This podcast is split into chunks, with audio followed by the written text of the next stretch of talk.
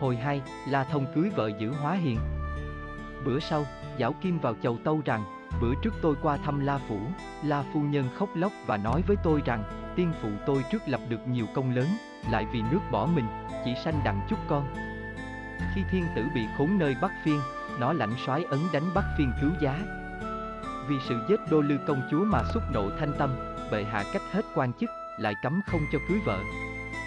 Nếu vậy thì tuyệt dòng giỏi họ La, xin quan anh làm ơn tâu xin cùng thiên tử, cho họ La còn chút lửa hương, thì tiên phụ ở chốn suối vàng cũng được đành lòng nhắm mắt. Lời La phu nhân khẩn cầu thảm thiết, xin bệ hạ trọng dung, mà tha tội cho La thông nhờ, Thái Tôn nhận lời. Giảo Kim vui vẻ lạy tạ ra ngọ môn, qua La phủ mà thuật lại việc ấy.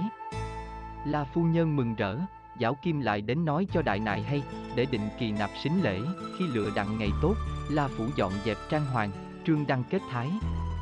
Còn sử tiểu thư thì hết chứng điên khùng, sửa sang trăm cài lược dắt, coi ra diện mạo phương phi, hình dung tiểu điệu. Từ khi về nhà La Thông thì ăn ở phun phết, trên thuận dưới hòa, ai cũng cho là sự lạ, đều khen là họ La có phước. Ngày kia vua Thái Tôn đang cùng bá quan bàn việc nước, xảy có quan huỳnh môn vào tâu rằng, này có sứ Bắc Tề đến dân bửu vật, Thái Tôn dạy cho vào. Sứ giả vào quỳ trước Kim Loan mà tâu rằng, tôi là sứ Bắc Tề, tên gọi Vương Bưu vào chầu, chúc Thánh Hoàng muôn tuổi, vua thấy mặt sứ có che miếng lụa, liền hỏi, Lan chúa sai người tới dân vật chi, Vương Bưu tâu, nước tôi nhỏ mọn, không có vật chi báu, nay chúa tôi dân ba vật là, một cái kim hà bửu quan, một sợi bạch ngọc đái, và một cái huỳnh mãn bào. Thái Tôn hỏi, ba vật ấy để đâu, Vương Bưu tâu, tội thần đáng muôn chết. Khi tôi lãnh ba món ấy đi qua nước Cao Ly, gặp tướng nguyên soái của Cao Kiến Trang Vương là Cáp Tô Văn thâu đoạt, lại giết hết tung nhân, còn tôi ba phen cầu khẩn, mới đặng toàn sanh mạng, nó còn nói bệ hạ nhiều câu vô lễ, Thái Tôn cả giận hỏi, nó nói những chi, ngươi tâu ta nghe thử, Vương Bưu tâu, Cáp Tô Văn nó nói, bờ cõi Trung Nguyên nó còn tính đem binh thâu hết, huống chi ba vật nhỏ này. Và nó lại bắt hạ thần, mà thích mấy hàng chữ trên mặt, Thái Tôn nói, ngươi hãy bước lên đây cho ta coi thử. Vương Bưu vân mệnh, đến trước Long Án, dở miếng lụa lên. Thái Tôn xem thấy mấy hàng chữ như vậy, ta là cấp nguyên soái, quản ấn nguyên nhung, rất muốn đề binh vượt biển, qua thâu đoạt đường bang, bắt Tần Quỳnh, Kính Đức và đường chúa thế dân. Vậy gửi thơ này, cho các ngươi hay trước, Thái Tôn xem xong, nổi giận hét lớn mộng tiếng, các văn võ đều kinh hãi.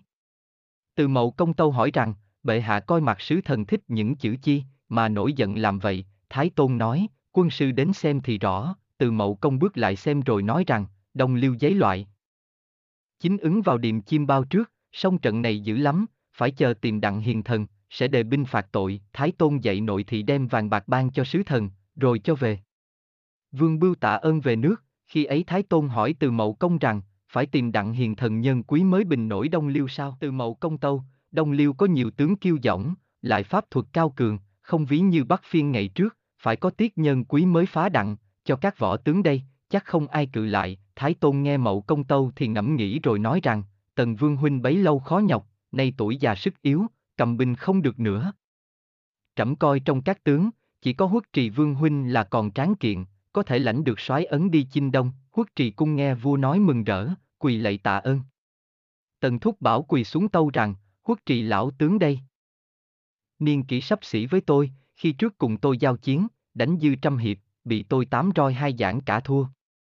Bệ hạ cũng đã thấy, nay bệ hạ chê tôi già yếu, sao cho khỏi bá quan cười chê, xin bệ hạ xét lại, khi ấy trình giảo kim cũng muốn giành soái ấn, nên tâu bẩm ông sầm. Thái Tôn kêu giảo kim mà nói rằng, trình vọng huynh chớ khá nhiều lời, ta biết tần vương huynh nhiều năm khó nhọc nên tuổi cao tác lớn, muốn cho an hưởng thái bình. Còn huất trì vương huynh sức còn mạnh mẽ, nên ta cho trưởng quản binh quyền, tần thúc bảo nghe thái tôn phán vậy, liền quỳ tâu rằng. Nay bệ hạ chê tôi già yếu, chớ việc chinh đông này tôi coi như trở bàn tay, còn huất trì lão tướng, chưa quen binh pháp trận đồ thì lãnh soái ấn làm sao cho đặng, huất trì cung mỉm cười mà rằng, tôi tuy không phải nhân tài xuất chúng, song phép cầm binh cũng hiểu đặng một vài, tần thiên tuế chớ quá khi như vậy, Thái Tôn nói, thôi. Hai vương huynh chớ tranh giành, sẵn ngoài điện kia có con kim sứ đúc bằng sắt, nặng một ngàn cân. Nếu ai cử nổi đem đến đây, thì được lãnh soái ấn, thúc bảo nghe vua phán, liền kêu huất trì cung mà rằng, người có sức mạnh. hãy ra cử con kim sứ thử coi. Kính đức hăm hở chạy lại, săn tay áo, ráng hết sức ôm con kim sứ, đỡ sóc lên vai đi vài bước, thì đỏ mặt tía tai, ráng đi đến trước đến, hai chân rung lấp cập, liền bỏ con kim sứ xuống mà nói rằng, ta cử kim sứ, còn đi chẳng đặng xa, e cho tần thiên tuế cử không nổi, thúc bảo mỉm cười mà rằng, đó. Trước mặt bệ hạ thấy huất trì cung thiệt là vô dụng, nói rồi sang tay áo chạy lại đỡ con kim sứ lên, song đỡ lên mấy lần cũng không nổi. Thúc bảo sợ hổ thẹn với bá quan, liền ráng hết sức bình sanh, mới cử lên đặng, mới đi đặng một bước mặt mày đã tái ngắt, ráng đến hai bước huyết trong miệng trào ra, té xỉu xuống đất chết giấc,